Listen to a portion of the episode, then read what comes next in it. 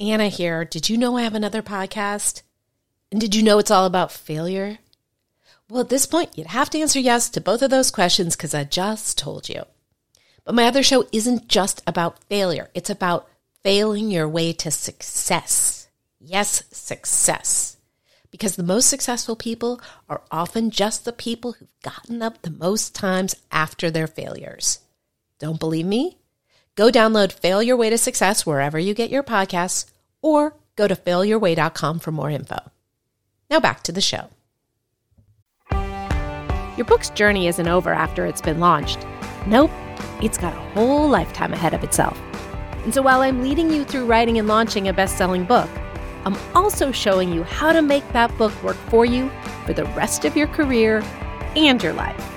Welcome to Launch Your Book with Anna David.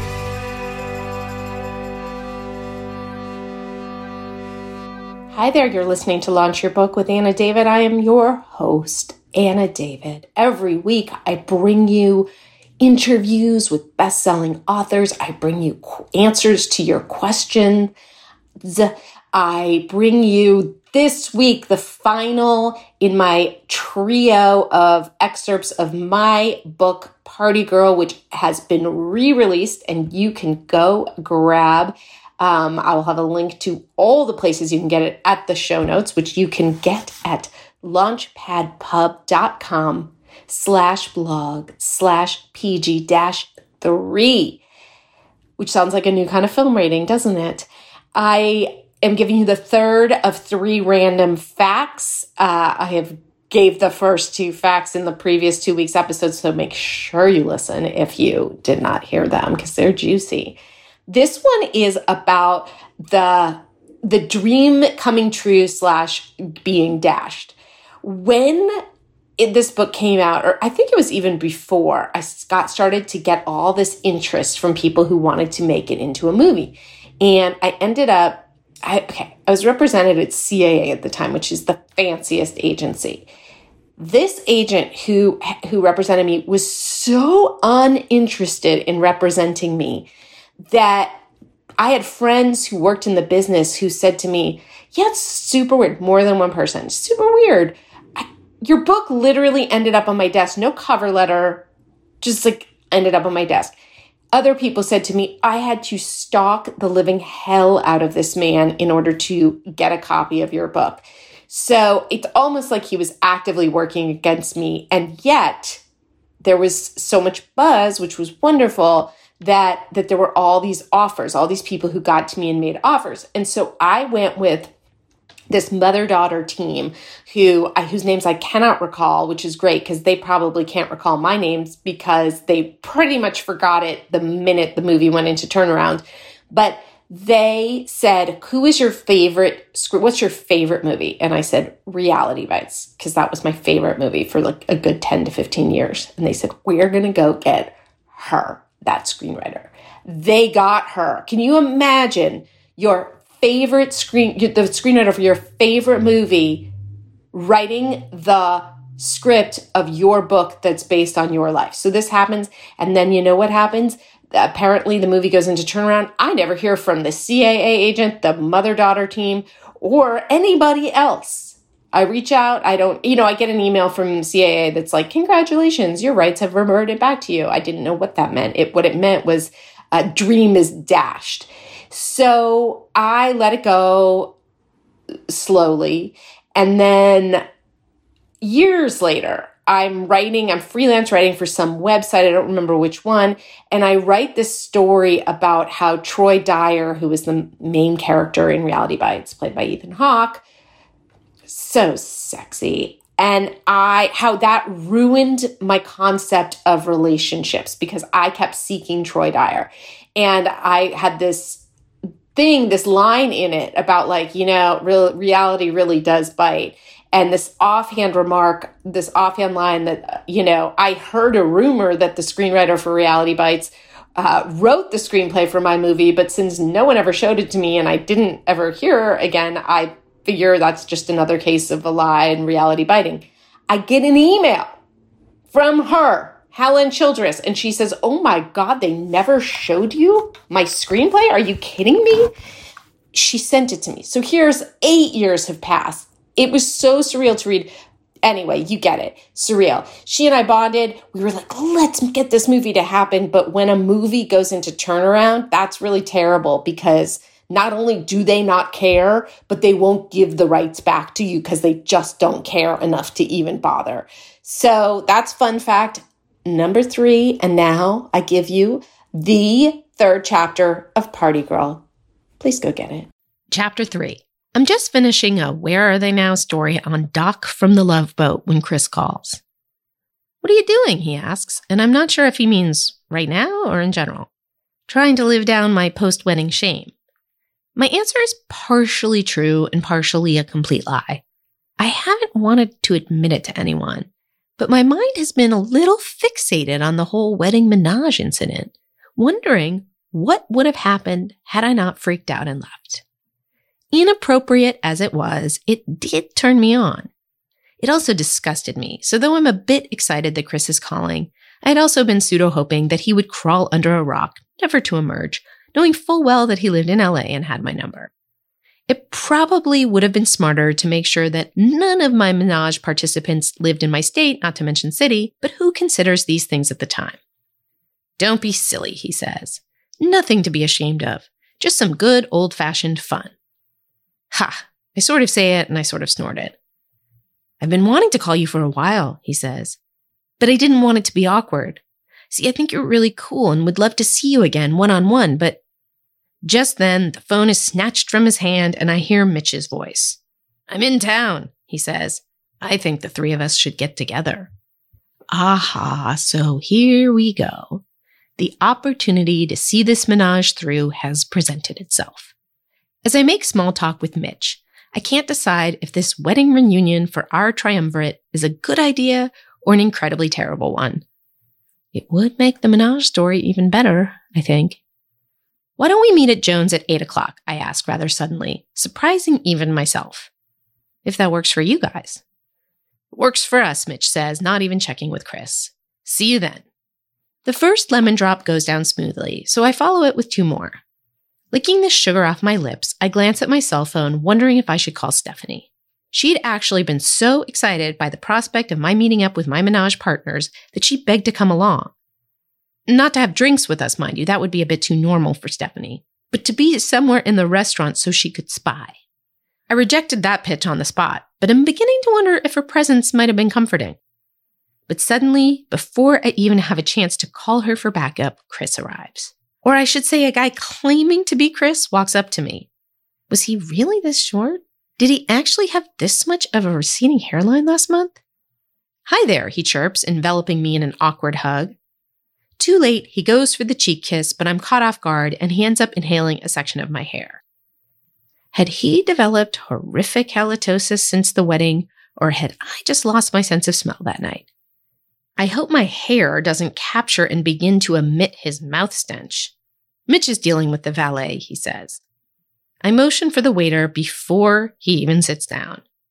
Sipping from my lemon drop, I marvel over how much drunker I must have been than I realized the night of the wedding. How have you been? I ask him as he slides into the booth. He's looking at me straight in the eye and grinning, and the look is altogether too intense. God, it's great to see you, he says.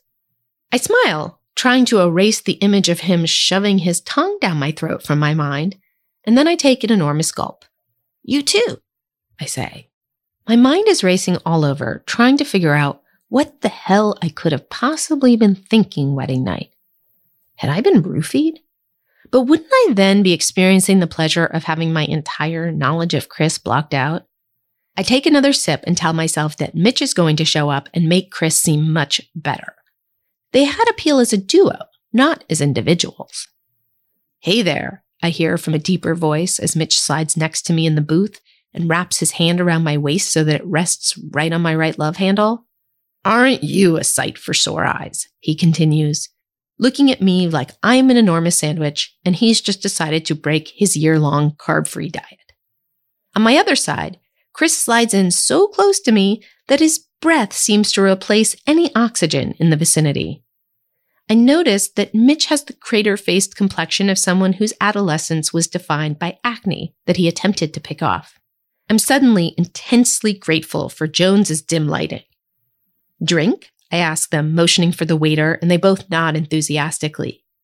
They're sitting so close to me that I almost feel like we're a single unit. Had they decided ahead of time to act as aggressive as possible, were they both only children who had absolutely no sense of what the term personal space meant?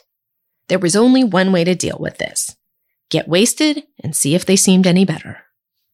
I stumble out of Jones an hour later, marveling at the fact that my menage a trois partners had turned out to be so creepy and lame. You're supposed to have a menage a trois with like a member of the Red Hot Chili Peppers or Jane's Addiction and your most outrageous girlfriend, not two dorky groomsmen from a wedding that took place at your mom's house.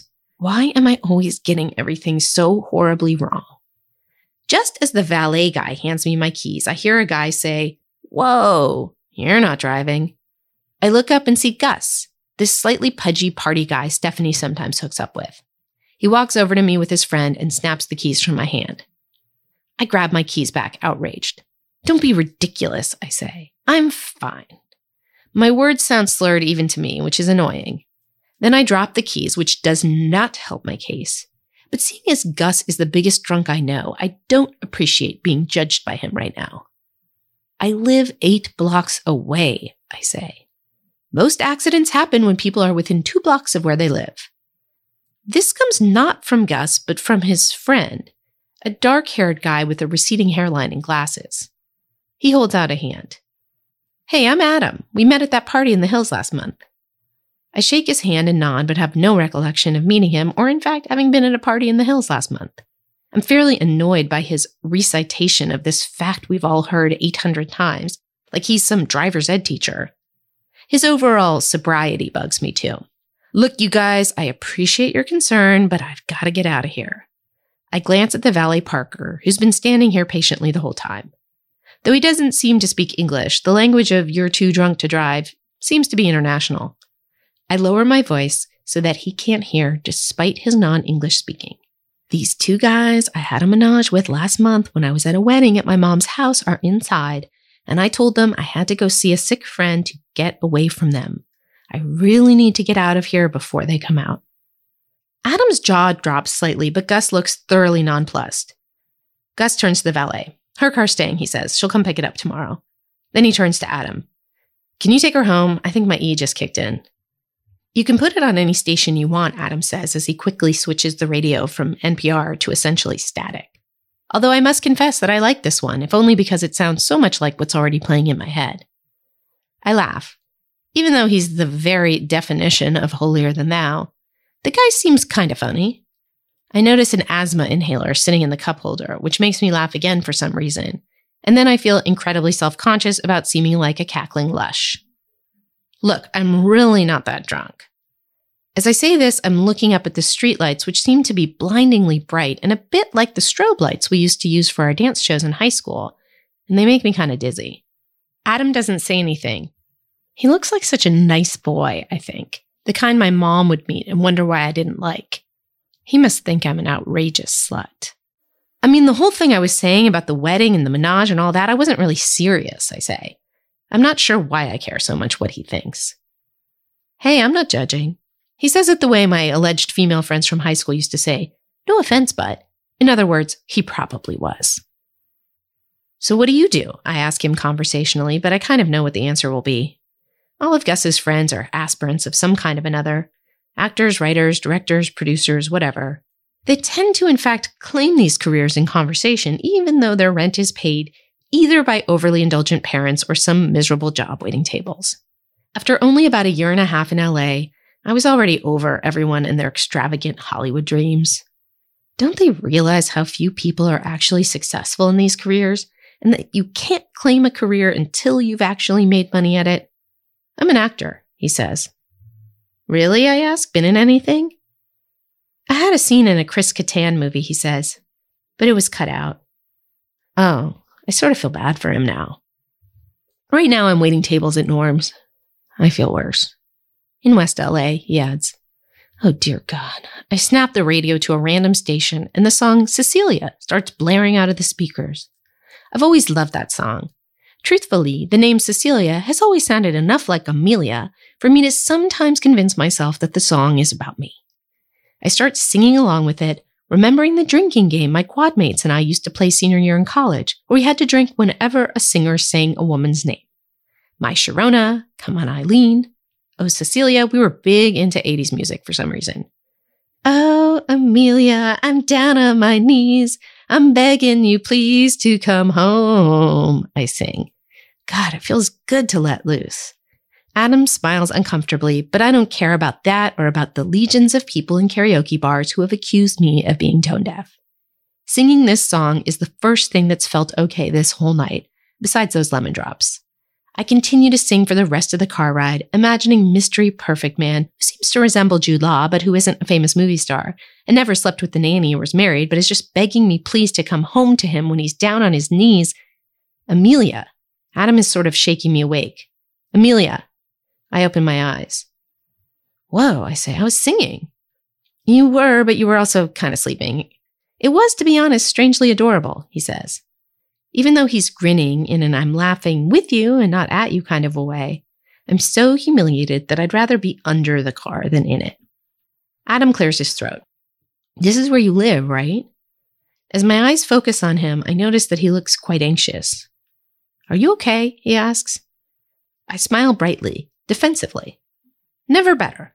I open the driver's side door. Thanks for the ride. You're welcome, he says.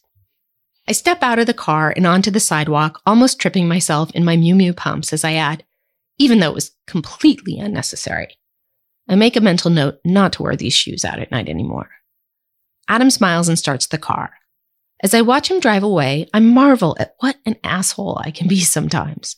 Of course, the ride was necessary. I was a wobbly, dizzy, drunken mess. I'm so focused on beating myself up over being such an asshole that it doesn't occur to me to wonder how Adam even knew where I lived. Thanks for joining me this week on Launch Your Book with Anna David. For more info about the show, go to launchyourbookpod.com where you can get show notes and so much more. If you got anything out of this episode, I can't tell you how much I would appreciate a review. And don't forget, my company Launchpad Publishing is here to help you at any stage in your writing and publishing journey.